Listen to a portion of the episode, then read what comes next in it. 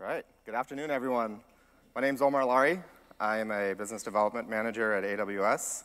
Uh, you guys are in Con 330 today. This is running Kubernetes at scale with Bird. Um, as part of my role at AWS, I get to work with a lot of our customers who are adopting our container services. And today I have the privilege of being joined by Connor Poole and John Heroy from Bird. Um, they're going to talk a little bit about how they're leveraging EKS to run their stack. So just a quick little overview of the agenda. Um, we'll kind of bring everybody up to speed on what is EKS, what is Kubernetes, why did we build EKS, talk a little bit about some of the features and functionality, a little bit about the roadmap, uh, and then I'll hand it over to the folks at Bird who will talk about what they've actually built on top of it. You'll get kind of a real world practical example of how you might be able to use EKS um, and see some examples from these folks on how they're leveraging it. So one of the questions I get from customers all the time is, what is best practices for running containers, or what is best practices for running microservices? Uh, to which I don't think there's really a solid prescriptive answer that fits for everybody, right? One person's best practice is an anti-pattern for somebody else. But we have seen a few trends and a few patterns that we think can be applied broadly to, to kind of all customers that are trying to move into a containerized environment, either with existing applications or net new applications. I'd say the first thing that's really important is to really automate everything from the beginning, right? So we see a lot of customers that try to do automation later on down the road and run into issues. Um, trying to fix something that you've already built is really, really difficult, but if you start with automation at the beginning, it helps immensely. And so this goes for everything. We're obviously pretty accustomed to automating all of our code builds through CI/CD processes, um, but it's really important to automate the entire stack, including the infrastructure. So things like your security, your logging and your monitoring, any of the extra tooling that you have. Try to define as much of that in code as possible so you can create repeatable processes um, that are super efficient and less error prone. Another one that we see customers being really successful is to kind of organize their organization into smaller groups uh, and release code in smaller chunks more frequently, right? So you can actually uh, deploy a lot faster, get features out to your customers at a more frequent basis. And if there's problems, it's usually a really small change to kind of roll that back as opposed to these large, you know, two, three, four month uh, projects that you have where you're deploying a large jar file. Um, if there's problems, you have to bring, bring that all out um, and kind of fix things. So being able to kind of form your teams and your application around these smaller teams um, helps both on uh, delivery, delivery velocity um, and less errors when you actually do your deployments. So given this is a 300 level session, um, I'm assuming most people in here already kind of know what Kubernetes is. Um, but just to kind of bring everybody up to speed, uh, we know Kubernetes is an open source management platform for running your containers. Um, and basically what that means is it's doing things like resource management, how much CPU and memory you have available in your cluster, how many network resources you have, um, and then really allocating and distributing those resources to your applications as you start to scale up. The last piece I want to touch on is that gives you these really nice core primitives and building blocks that you would normally have to build yourself, right? So you have things like health checks, um, auto restarts of your pod in case of failure, self-healing functionality, all these kind of little building blocks that we'd normally have to build yourself, you can kind of take advantage of a common framework, things that all kinds of customers do already. You don't have to be unique and build your own way to bring a pod back up. It's generally a pretty generic operation. Um, so it gives you all of these out of the box and ready to use on a nice, really simple to use um, API and provides a really good user experience. So here are the, the big ways that we're seeing customers adopt Kubernetes and EKS. I think a very obvious pattern is going to be microservices. So we know containers and microservices kind of lend very well to each other.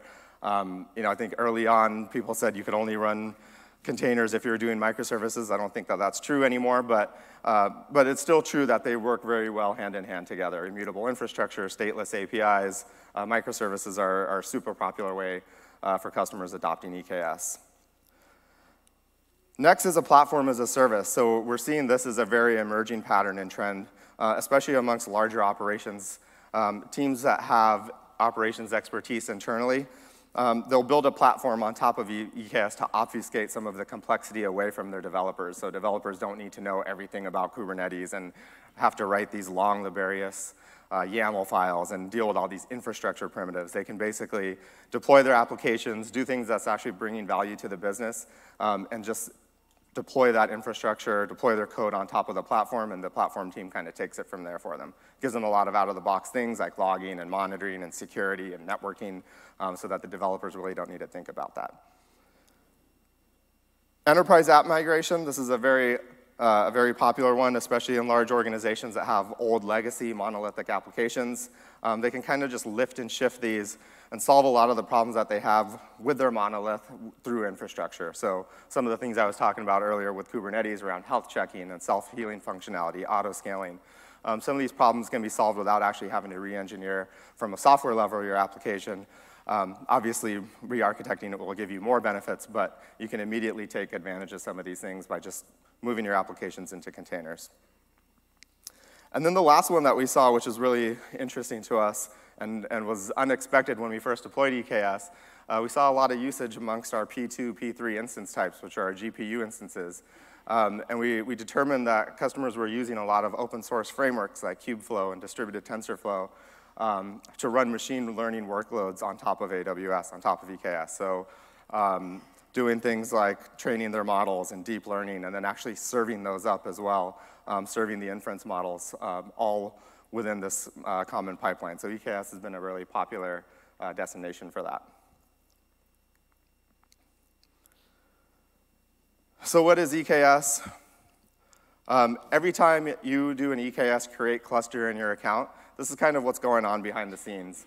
We deploy a highly available etcd cluster. So etcd is the uh, persistent key value store where all of the data about the cluster is stored. And then we deploy a highly available control plane. So this consists of all the Kubernetes components, the API server, the controller managers, the schedulers.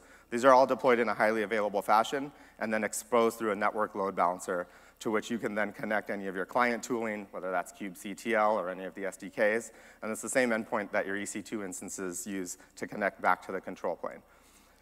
So you can see that all of these things are built on top of AWS, just all core AWS primitives and services, so we're not doing anything special. It's all built on top of EC2. Um, some of the special things that we do on the back end are handle a lot of the undifferentiated heavy lifting, especially around etcd, things like managing and maintaining quorum in the event of failures, do backups and snapshots of the actual data that's stored there, and have the ability to do a lot of this restoration. Um, and then we do everything in a very secure fashion. So everything is encrypted, there's a PKI, everything is um, protected with SSL certificates, both within the VPC and everything that's exposed back to the customer account.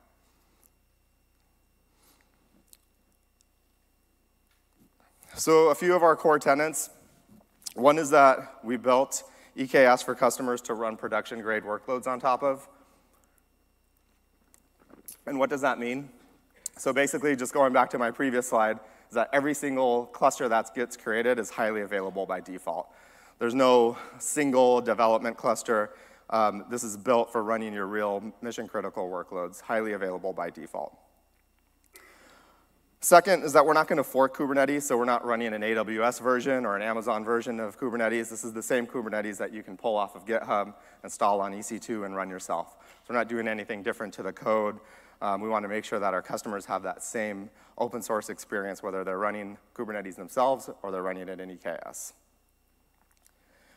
And then lastly is that our team actually participates in the open source community. So over the course of the last several years, we've built a lot of distributed systems, things like Dynamo and S3, obviously EC2.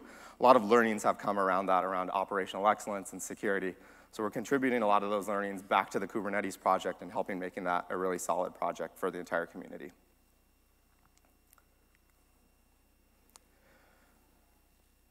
So EKS GA'd in uh, June of 2018. Um, we did the reInvent announcement two years ago. Six months later, it was GA.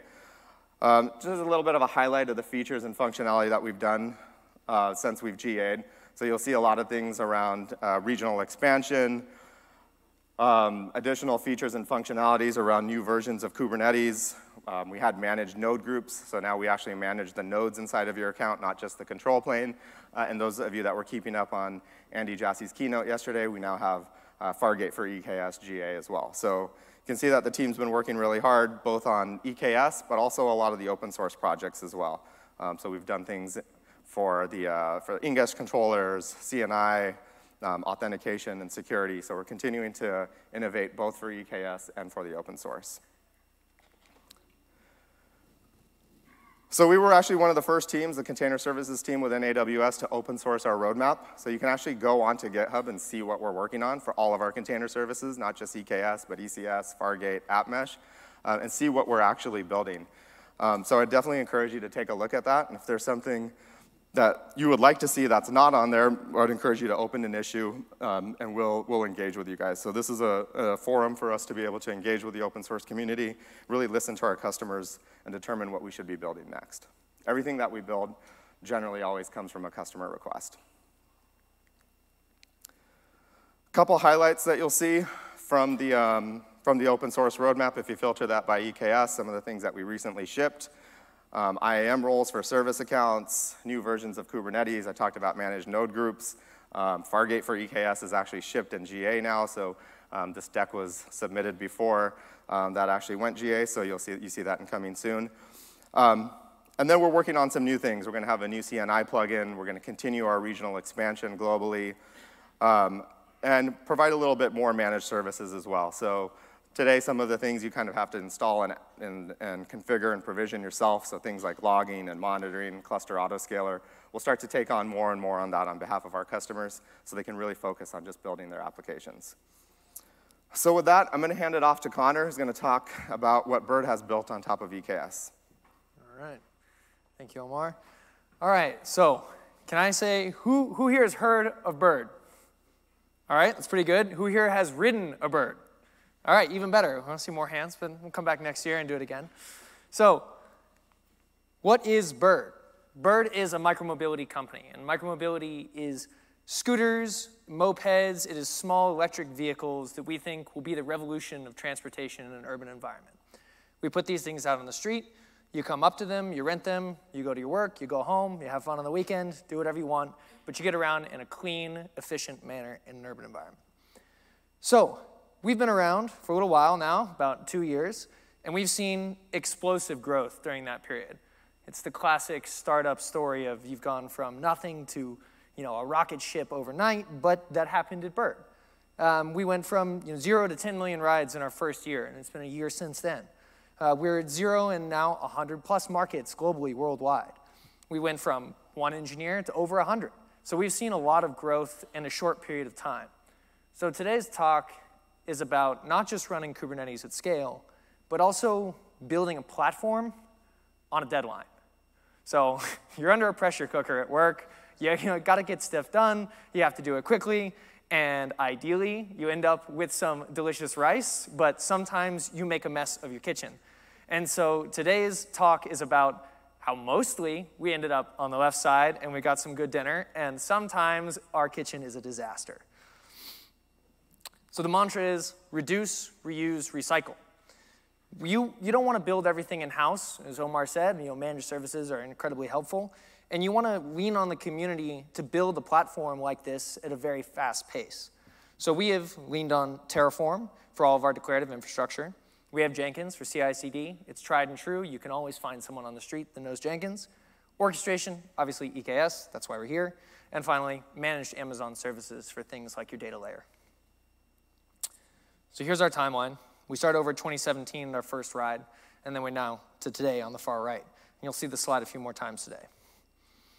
So September 2017, let's give you some backstory. We started out in Santa Monica. Uh, we have these modified retail scooters. These, these are just you know, shipped over from overseas, and we're slapping a brain on top of them, and we have a single backend and a phone app, and life is easy, and you do a deploy whenever, right? It's great. So we fast forward five months. Things have changed. Now we've gotten to be thousands of birds. We're in multiple markets in the US. We're dealing with lots of regulations. And so we, we have to begin decoupling our backend.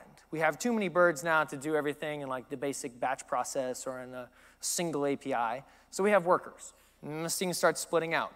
Life starts getting a little bit harder. So June rolls around. We've got probably half a dozen things that we're deploying on a daily basis. It's getting hard to manage. At this point, we are literally taking jars and shipping them to S3, and they're getting onto EC2 machines. There's like half a dozen engineers working on stuff.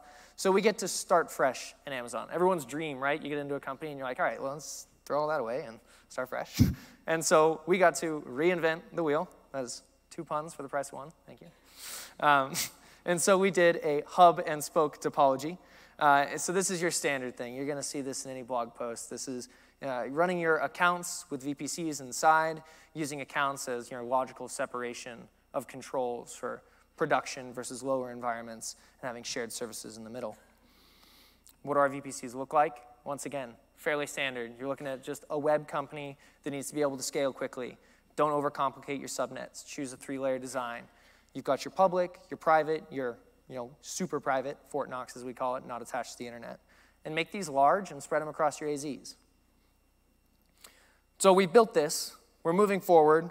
We have our VPCs out. We're you know still growing every week is crazy. We're having outages all the time. You get a phone call at two in the morning. You wake up, and so what do you learn from this? It's roll with the punches. You want to start fresh, and you want to lean on the community for everything. That's great, but you're playing glue between all these different services. You will have outages, and you need to you need to be okay with that.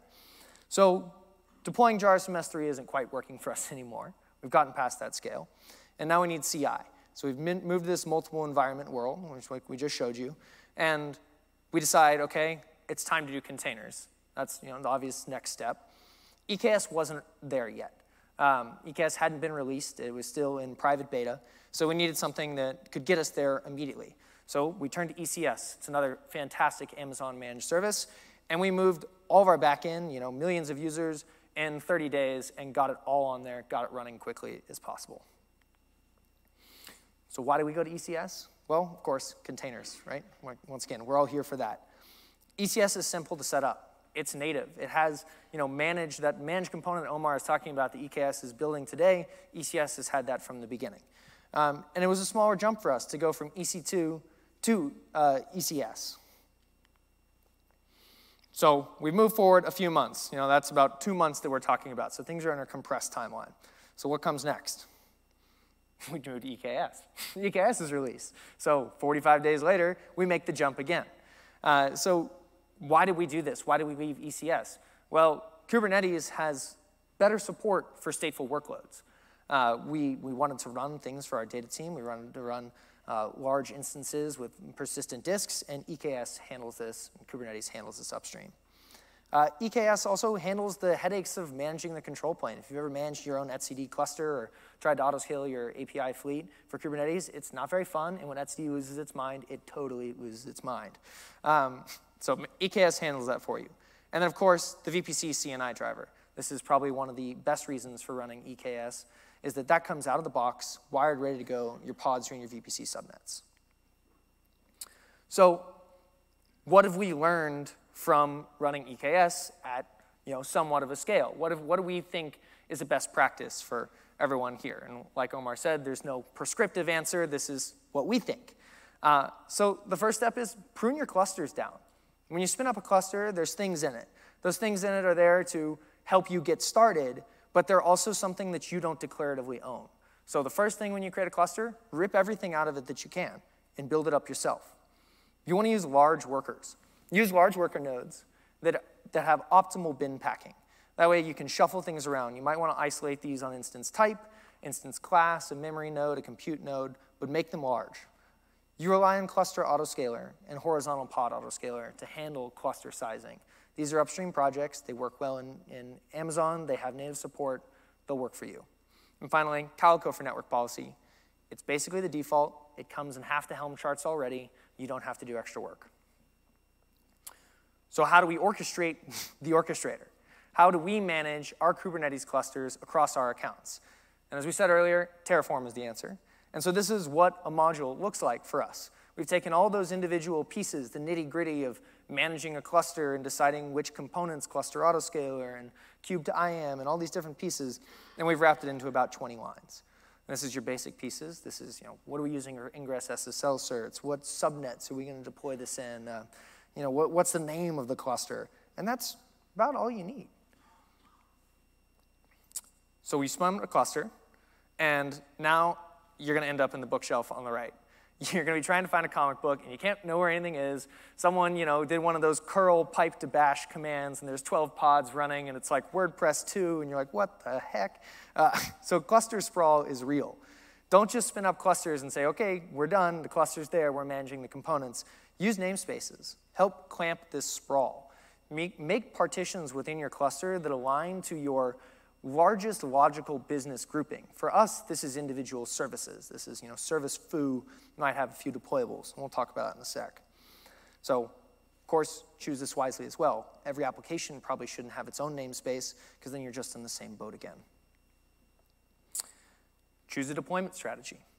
So when you're deploying things to Kubernetes, there's a million different ways. You know, everyone's got their own tool. You can render things through templates, or you can just kubectl apply. Our answer is minimize the cruft by using one deployment strategy, and we chose Helm. Helm is flexible, it has some nice templating, and most importantly with Helm for us is that Helm provides a clean API that we can code against.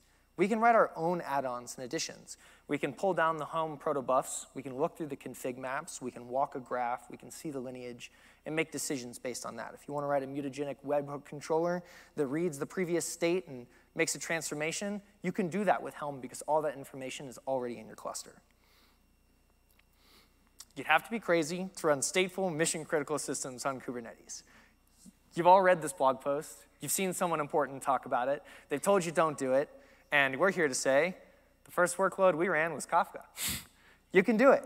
Uh, and the answer is you can do it on Kubernetes. And you can do it because Kubernetes and EKS is stable. And the platform has progressed to a state where you don't have to worry about these individual disks anymore. So what have we done? We went 216 nodes per cluster. So we're building this pipeline, we're building this uh, you know, platform on which the rest of the organization can design themselves. And Data Team had a need, and they were our first real client. So out of the gate, we went big. We said, let's get the widest clusters we can. Let's get 500 gigs on disk on each one of these. You know, let's put multiple Kafka clusters in each Kubernetes cluster. And then uh, we, we let it go. And then, of course, you get the call at 11 p.m. and you pull over to the side of the road and someone's like, uh, things are out of disk. so this is a reality. But once again, Kubernetes comes to the rescue, provides a clean API to resize these disks on the fly. So data team comes on board. We have Kafka in there. Kafka is running, and people in the rest of the org are starting to go, all right, this works. We like this. The data team seems to not even have to manage Kafka, which is typically a headache. Like, let's do for this for the rest of our application. So like any good startup, we had built a monolith. That's what you do, right? You're a startup, you gotta move fast, you build a monolith. Now it's time to decouple the monolith. So when we start decoupling the monolith and moving over to Kubernetes, we found a few pieces of uh, advice that we think will help everyone trying to do a same transition. First is organize your apps, your data, your configs into a standard data structure. Choose a tree, choose a graph, choose a balance tree, choose whatever, something that you're familiar with as a software engineer that you can then write your own deployment logic, you can write your own security logic against in a standard format. Co-locate your data sources. If service foo needs an RDS database in a bucket, put it inside the service foo namespace, put it inside the service foo config namespace. Make sure that those teams have access to those objects. And if you're feeling risky or you're feeling permissive, give them access to production. Let people shoot themselves in the foot. With Kubernetes, you can move fast enough. When you shoot yourself in the foot, you can get it repaired overnight. So another question we had when we started building this platform is to mesh or not to mesh. And you'll hear a lot of talks about this. You go to KubeCon, this is pretty much every conversation, is how you need a service mesh, you don't have one, you're doing it wrong. And the answer is, eh, maybe not. Do you really need this? Are you really at that scale? And I'm sure there are many of you in this room that are at that scale, and you need it. But Bird wasn't, and Bird still isn't today. And we have millions of users and you know, thousands and thousands of requests per second. And for us, Nginx, uh, Ingress Nginx was good enough. This comes off the shelf. Once again, it's supported natively in Ingress. I have, you know, I have experience with Nginx, so does half of our department. So we can jump in and help, and we can contribute back to the controller, and it works for us. It's simple to set up. You can run it in Minikube, run it in CI, run it wherever you need. So let's go back to the timeline. Everything we just talked about, that's all done in about two and a half months. So everything's running on a very compressed schedule at Bird.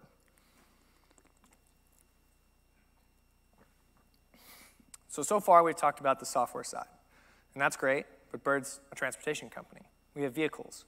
So let's talk about those. These vehicles are an always on IoT network. These are all over. Here we've got the Bird 2, our latest model.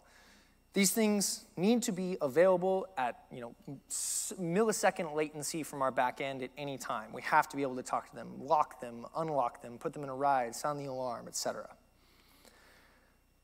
So we've talked a lot about how reduce, reuse, recycle is the mantra, and you should lean on that if you want to build a platform in a year or less. But there's also the reality that not everything will work out of the box. And for us, the standard kube proxy flow for TCP traffic wasn't good enough. We needed something that could have infinite socket life. We needed something that would work you know, no matter what was going on in our cluster. So enter the NLB attacher. This allows us to directly attach pods utilizing the VPC CNI fabric that EKS gives you to your network load balancer. You get lower latency, it is direct transit, and most importantly, infinite socket life. We never have to worry. If a pod is up for 30 days and a bird is connected for 30 days, great. Nothing will ever shut that down. So this is a 300 level talk. You guys all like Kubernetes, and part of the reason that Kubernetes has become such this operating system for the cloud is because Kubernetes is extensible. You can add on your own pieces on top of Kubernetes. So we're going to talk about how we've done that with a controller. So a controller is the main controller loop in inside, and this is how Cluster Autoscaler and many others work. And what do you have? Some basic components. You have a list watcher.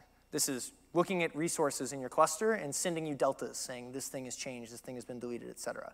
You keep that in memory in an index cacher.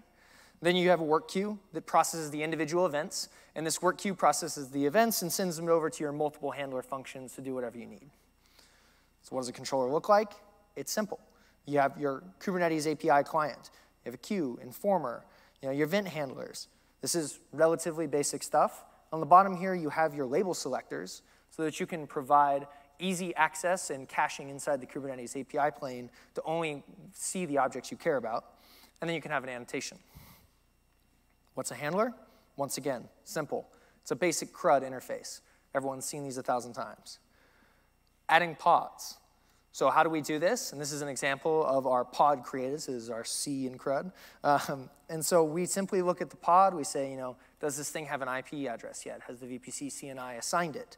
Uh, you know, is this in terminating state? Do we need to you know, discard this right now? Because we get these different updates. And then we add it to the target group. So from Bird with Love, We'd like to open source this today. It's helped us a lot. And in the mantra of reduce, reuse, recycle, we hope you guys can reduce, reuse, recycle things that we've built. So it's up and it's live today. Future support is uh, pod UDP, direct attachment support, which is something that's also not in the community today. And then target group creation and control. And then maybe some tests. We'll see. so timeline recap. So everything we just talked about, that's, you know, that's a month. So things are moving quickly. You know, this, is, this is what we're here to talk about is how can you use EKS to build things fast. So we built the platform, data team's on, the monolith is decoupled, we figured out how to get our IoT layer there. Now what are we running into? We're running into maturity problems. And so we're running into how do we clamp state drift? You know, this is the works on my machine, chuck it over the wall, it's ops problem now. I don't know what's going on in your cluster. Um, and the answer is you're never going to solve this. That's a you know, continual problem. Keeping a distributed system in check is always challenging. So you want to use the carrot, not the stick. You want to give everyone in your organization tools that they can run locally, tools that they can interact with from their machine, that, that reduce your entire graph across your clusters and across your environments into few pieces as possible. So when you are standing up a new service or system, you want to use this, you don't want to use, you know, chain together five different tools. If you can, do it all in one tool. And if you're starting out and you're starting fresh, like Omar and we've talked about, is uh, consider using CRDs to represent pieces of critical infrastructure. This is a new thing that's happening in the community quite a bit. There's a lot of interesting controllers out there that it'll spin up your database for you native to Kubernetes. But be realistic. Today, Terraform satisfies those for us. We have you know, many different providers. We work across Vault and our CDNs and Helm and Kubernetes, and Terraform has plugins for all of these, and it works. But if you go down that route, there's some gotchas. And the biggest one that we've encountered is that the interface between Helm and Terraform is poor. Uh, Raise your hand if you like writing YAML. Yeah, nobody, raise your hand. it's a white space language, it's a brittle contract, it breaks, and you're gonna encounter that. That's probably one of the most challenging pieces about interacting with Kubernetes. But look to the future. There's some very interesting projects coming out from Amazon. There's the AWS Service Operator that I encourage everyone to go participate in the section about and you know, contribute to what its design will be. And then Rancher has something that's usable today, which is how can you run Terraform as a state inside a controller. So we've built a platform. We have started to challenge, started to go over the challenges of maturity. Uh, so you have to need to understand your users. And we hear DevOps is great and everyone wants to do DevOps, but DevOps is, is a goal, it's a moving target, and it's important in moderation. Just like no one writes for writing YAML, maybe everyone doesn't care about cluster autoscaler. So when you're building your platform, remember that Kubernetes evolves quickly. Kubernetes evolves very fast. It has releases every few months, and abstraction will be your friend. Keep your internal platform a thin layer that can you know, abstract this fast-moving target away from your users. And finally, like we said before, tighten the feedback loop. Users have to see results during their local development cycle. They can't wait for Jenkins to spit out an error 30 minutes from now and then throw up their hands. They'll never get anywhere. So how have we done this and what does this look like for us? This is a bird service. We have abstracted this into a very simple declarative structure. We have a service, we've asked for dependencies. The service wants a database and it wants an SQS queue. We have our deployable, that's an HTTP type. It's written in Kotlin. We support Golang and Python as well. And uh, that's it. You type that out, and now we will stamp out everything else that you need to make your service live. So we're moving. We've built this platform, and now we want to talk to you about what actually runs on this platform and why has this been valuable for us. So one of the poster child things for our platform that you know, is much more challenging to run on EC2, run on ECS, run anywhere else, is Flink. So for those of you that don't know, Flink is a streaming library today that exists uh, for taking in streams from Kafka, Dynamo, et cetera, and then collating these over sliding windows and memory functions. And here we can see a standard graph for us. We have inputs coming in on the left. We have mappers that combine multiple event sources. We have you know, event bus topics. They go out to sinks, maybe to S3, maybe to Elasticsearch, et cetera. And then finally, we get to government dashboards. And this is how a lot of our governments you know, will get their real-time analysis of where are the vehicles in their market. So why, why did we choose Flink? Why is this the thing we're talking about? Well, obviously we need data in real time. Uh, these scooters, we have far too many for batch processes to be effective. Um, we can't be you know, finding out about a state transition every 30 minutes. And the state transitions that do happen for us are very latency sensitive. If a bird goes from in ride to not in a ride, we need to know right away. Or if it you know, gets moved in an unlicensed manner, we need to know. Um, additionally, uh, it has the best in-memory state management, snapshot, and debugging. There's you know, very few of the streaming frameworks are as rich in a save point and checkpoint style as Flink is. And then, of course, native Kubernetes support. Uh, the task managers and the job managers are cluster aware and can find each other within a cluster when you spin them up. So maybe why not Flink? Because we're being reasonable here. Flink is new. Bugs exist and you'll find them. If you can't afford any downtime and you need something rock, rock stable, maybe wait a bit for Flink. It's getting there, but it's not quite there today. Then Kafka and Flink have silent partition issues. If you're running very wide clusters and you have lots of data coming in. If it's all not moving at the same rate, then you will have some partitions with their watermarks falling behind. So you need to be aware of you know, when to close your windows, what data to drop, how you're going to handle heartbeats. And then, of course, if you're not in Kubernetes, you already have a large managed Hadoop cluster, you've already got Spark running somewhere, maybe that's your solution for today. It's always about being reasonable. So you all have heard us talk about a tech platform and what we've built and our recommendations on how to do this on top of Kubernetes. But this doesn't make Bird money. this is a cool tech talk. And so to find out how your business can find this to be interesting and something they want to sponsor, I have John Heroy here, engineering manager at Bird, who's going to talk about how his team uses Kubernetes. So what I have here on the right is all the locations that were reported by a single vehicle over roughly a 24-hour period. So if you're taking a look at this diagram Where do you think the bird is? Where, where is it? I'll give you a hint. The gray shape is just a building. It's one of our in-market service centers, and the rest of the space is just some outdoor space. So because the bird is inside, it's, there might have been bad weather that day. It's not jumping in and out of the building. It's not moving around. It's just sitting inside the building.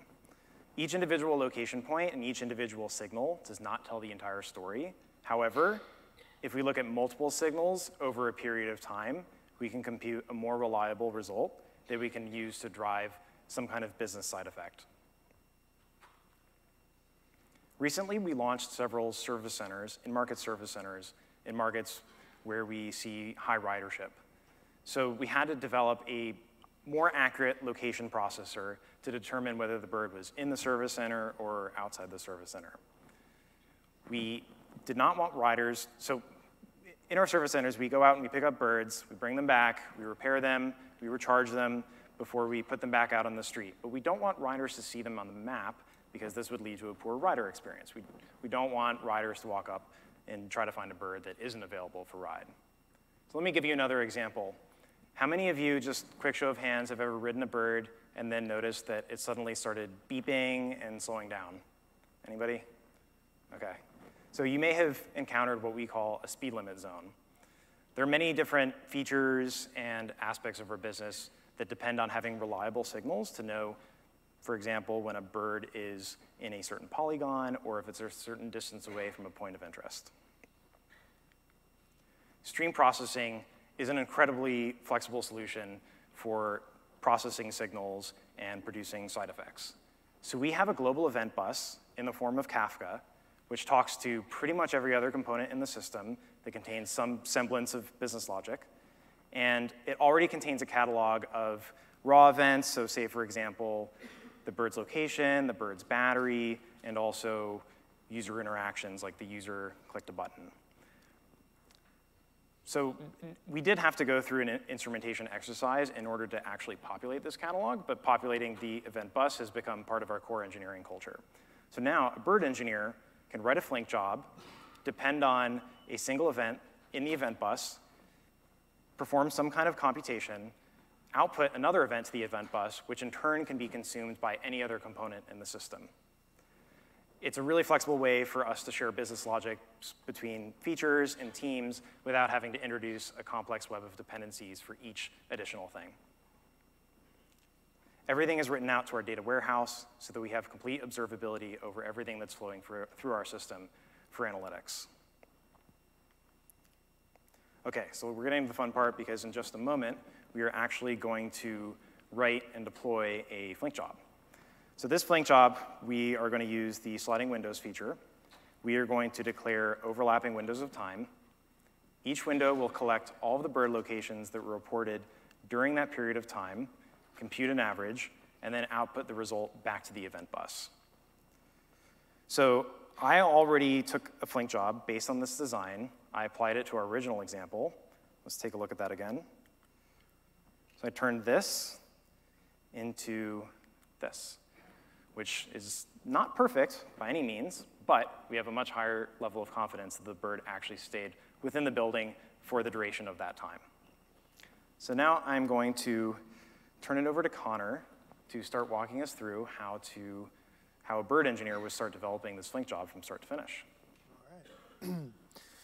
So let's say I want to make this Flink job. You know, I've got a request from the business, and someone has come in and said, you know, we just launched this new market, this new service center, and like half of our birds, people are banging on the doors trying to get them out there, get these people away from the service center. So we need to make this job, we need to do it quick. So I make a new folder, service derived location. It's a little bigger. So I open up my manifest, right? And we have here this deployables array. So let's go ahead and add a new deployable. Add this location averager right? Okay. And we say dependencies. This is just a Flink job, so we don't need any dependencies. Um, language. All of our Flink stuff is written in Kotlin. We are primarily a Kotlin shop. Name, Kotlin. And then let's say type, name, Flink.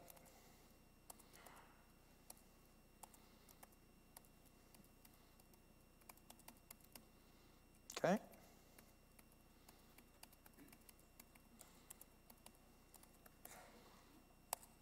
And let's see if I can type. So here we run our CLI tool. This is bird tooling service. We want to update service name, service derived location. All right, great. So we created a bunch of files. What does that look like? So now, in this directory where there was just a manifest before, now we have Helm. Let's take a look. We have our Helm chart, right? This is our basic Helm chart. Then we have our Jenkins file. We have our location averager. This is our individual source file for this. And so here you can see there's our Helm chart for the individual Flink job. Then underneath source, we have our you know, default stamped out Flink template, all in Kotlin. Then we got our Terraform for an individual person to write for the individual uh, API or Flink job. And then we also have Terraform for the deployable and the service scope. So if you had, if we had requested a, you know, a database at service scope, that's where it would end up. Okay, so I've stamped all this out, and now I'm going to hand it over to John, who's going to show us uh, how do we actually write something in Flink. Okay, so we're taking a look at our Flink job here. I've uh, filled in some additional boilerplate just to you know, point us to the right stream where we're actually going to be getting the raw location signals.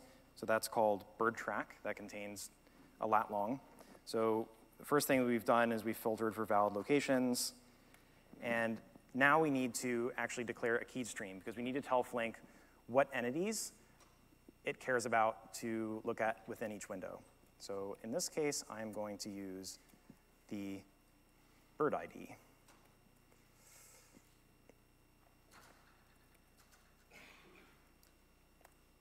And then next, I'm going to tell Flink uh, what uh, windowing strategy to use. So we're for this case, we're just using processing time.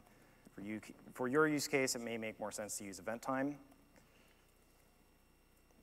So let's just say I have a window which is 60 seconds in length and staggered by every 30 seconds.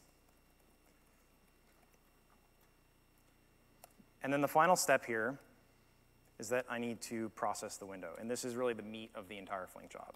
This is where I take all the signals that were collected, perform some kind of computation, aggregation, and uh, produce an output.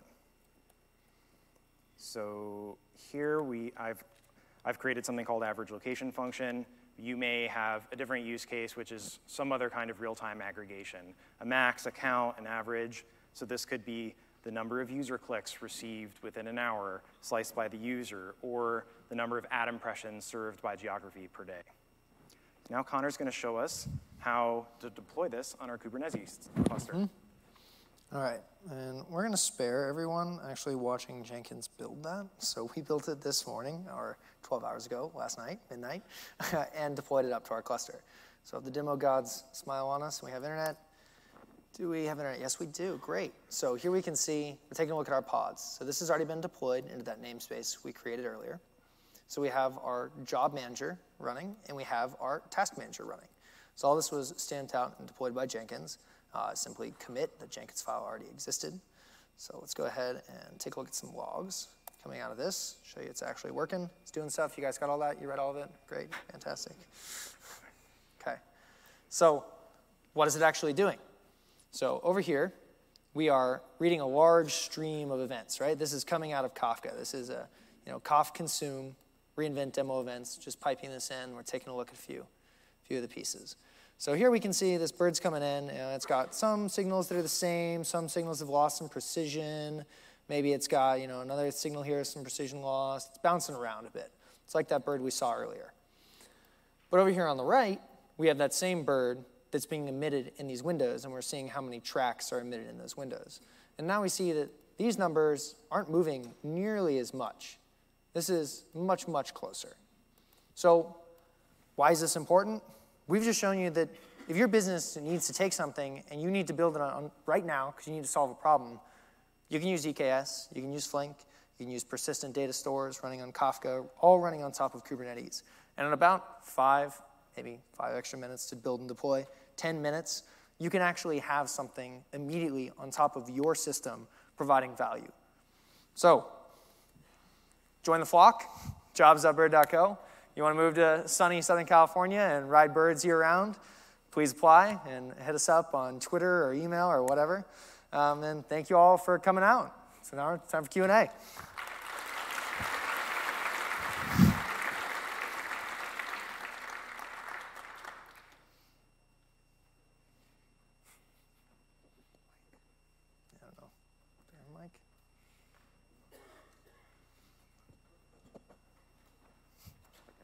If there's any questions, um, I'd be happy to. have- them. yeah, might, might have to yell them. I don't know that we have a mic. We've got 10, 15 minutes left here. Yes. So I wonder if you guys have been taking a look in QUIC, which is a protocol from Google. It's Q, U, I, C. Mm-hmm. Protocol is Yeah. QUIC, right? Yes, and there is a QUIC PR business case, like Yeah. mobile devices, switching from Netflix. I wonder if you guys have taken a look in this protocol and tested it. So we, we uh, Can you repeat the question? Yeah, sorry. So the for- question was, uh, have we looked at all into QUIC, Q-U-I-C, which is, you know, comes from people call it HTTP3, and it's like HTTP over a custom UDP protocol. Um, and the answer is yes, and we use it. Uh, we use QUIC today on a lot of our edge communications up to Cloudflare, and then Cloudflare has an interesting ingress controller to proxy that into your cluster as well. And they have interesting mobile SDKs that we integrate into our apps. Uh, we're not using it for our IoT layer because it's not quite ready for the embedded world, but certainly getting there.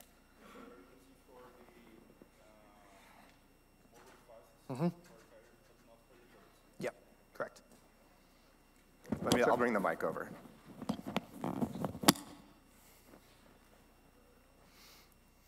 So how get how do you guys deal with restore and backup of the EKS cluster? So the EKS cluster itself is managed by Amazon, so we don't have to worry about the etcd portion of that. Um, that is backed up, and they'll handle restores and updates. Uh, as for the things running inside of it, our stateful sets, um, those are all backed up by uh, a, a controller that we have running that looks at labels on the individual volumes and will snapshot them based on the labels.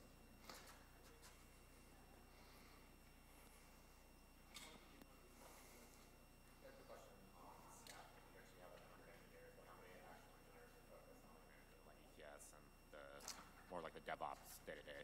Sure. So um, this platform was mostly built out with about anywhere from two to three active engineers working at any given time. So relatively small number. So, uh, what challenges did you face for running Kafka in Kubernetes? Did you do anything special over there, or any special operators that you use? Yeah. Um, so one of the interesting things we, we, we ran into a few. Uh, the first one is that Kubernetes doesn't provide a great uh, network limiting feature. So if you're co-located with a really noisy other service, and then you're trying to pump a bunch of stuff out of topic, topic someone read from offset zero, we had a, you know, sucking through a straw, so to speak. Um, so we ended up isolating Kafka to its own set of node groups. And we think that's a, a good advice is take all your Kafka and lump them on their own node groups. It doesn't necessarily need to be one pod per node, but at least that, that should be managed well. Um, another one we ran into was rack-aware scheduling. Kubernetes, I think it's still true as of 115. It may have been rewritten in 116 with the scheduler. Uh, does not give you topology guarantees. It only gives you topology best effort. So if you're trying to do rack-aware broker scheduling, you get some imbalance. So you might end up with two partitions on the same broker or on the same node, not necessarily spread across the same AZs. But you can fix that by running with replication too. Um, and then the other issue we ran into is disk throughput. Uh, you are attaching a single EBS volume. You max out at 300 megabytes per second out of that volume, and that can be problematic if you have an outage of a whole node and you lose something, or if someone wants to do a huge backfill. Um, and so that's how we have separated into clusters based on uh, use case. So we have a latency cluster with very tall, fat disks that is you know, not meant to take a bunch of data and ship it around, but is meant for a very quick few partitions in the topic. And then we have throughput clusters that are very wide, 216 nodes, and those can pump you know, gigabits and gigabits across the clusters. So.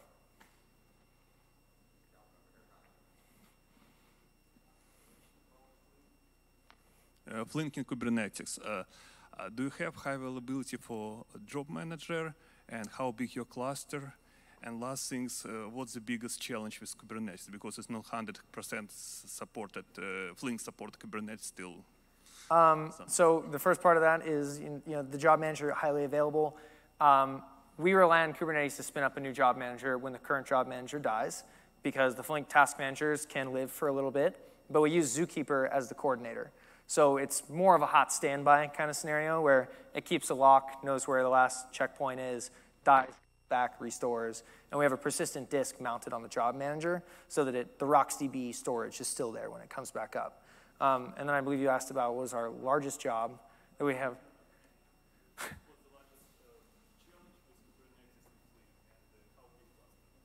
oh, um, let's see. I mean, hundreds of nodes, hundreds and hundreds of jobs, and some of our largest have like task slots in, in, in the dozens. Two questions. Hmm? Sorry, a little bit louder.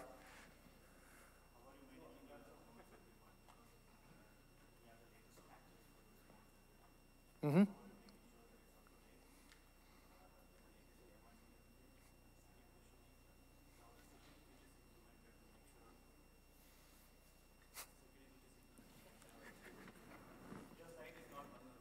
Yes. Um, so the first part, how do we manage rotating these nodes uh, with security patches? Amazon publishes the Kubernetes AMIs. Um, that has bit us a few times. You know, that is someone else publishing those and some changes get made. But we pull those in via Terraform and we automatically select the latest version. And then every time we run Terraform, which is on a daily basis, that'll update it and it'll update the launch configuration. And then we use node problem detector and Draino to determine if the AMI is out of date, mark the, notion, mark the node as cordon, drain it, autoscaling group or cluster autoscaler will bring us up a new node. And so that way, every time Amazon publishes a new node with all the security patches, it rolls out to our clusters. Um, and then the second part was about security patching. Um, we have X-ray and Artifactory for some of our like jar scanning.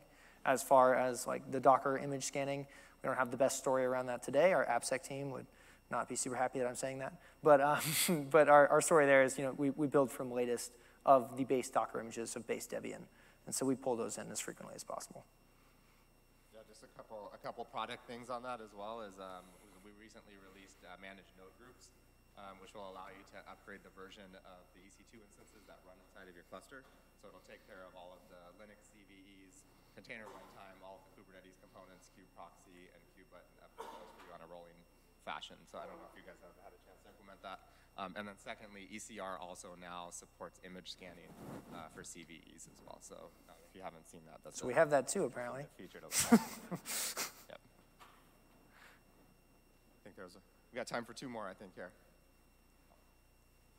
Um, you seem to have done a very good job with this, so well done. Um, I just wondered what you, what is next for you? Like, what's on your roadmap in the future? Like, what are the things that you, in, you know, aspire to do in the next three, six months?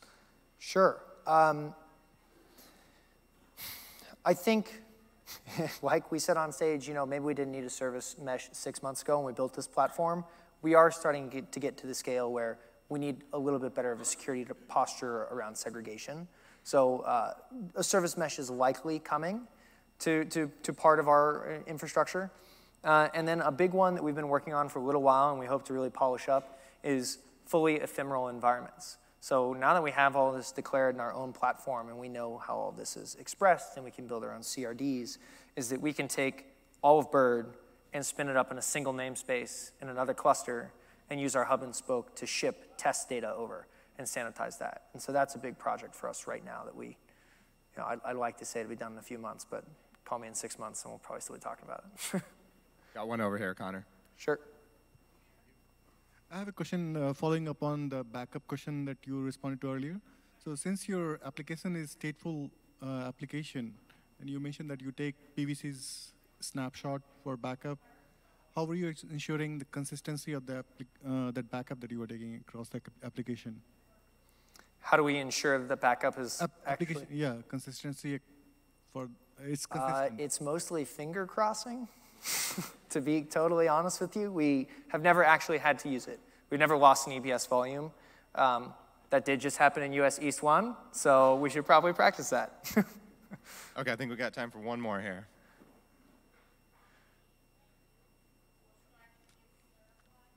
But the answer too is, you know, if we did need to use that, you can always take a volume claim template and you can restore from an EBS snapshot ID. So that would work in our in a pinch if we needed to do it right now. So we- have a similar setup where we uh, we de- deploy Flink jobs on the fly, but a lot, a lot of time both a streaming setup and a batch setup. And uh, early on on uh, Kubernetes with the earlier CNI version, like 1.3 or so, one of the, one of those series, we'd have an issue where uh, it would get stuck in some pending state, waiting to get an IP for the pod that was coming up. The open source tool that you mentioned is that is that is part of that, does it provide tooling to make sure that those IPs are, are, are warm and ready before it releases that node into the? No, unfortunately, it does not, and we've also been bit by that. Um, our solution to that recently has been to schedule nothing in a subnet smaller than like a WAC 18. Um, and then IPAMD doesn't seem to have as many problems fetching a hot IP from the pool. But yeah, it's uh, not fun when it happens. We usually just shoot the node when that happens. Let's do one more here if we got one more. No? I think we're good? Awesome. Thank you very much, everybody. right, thanks everyone. Yeah.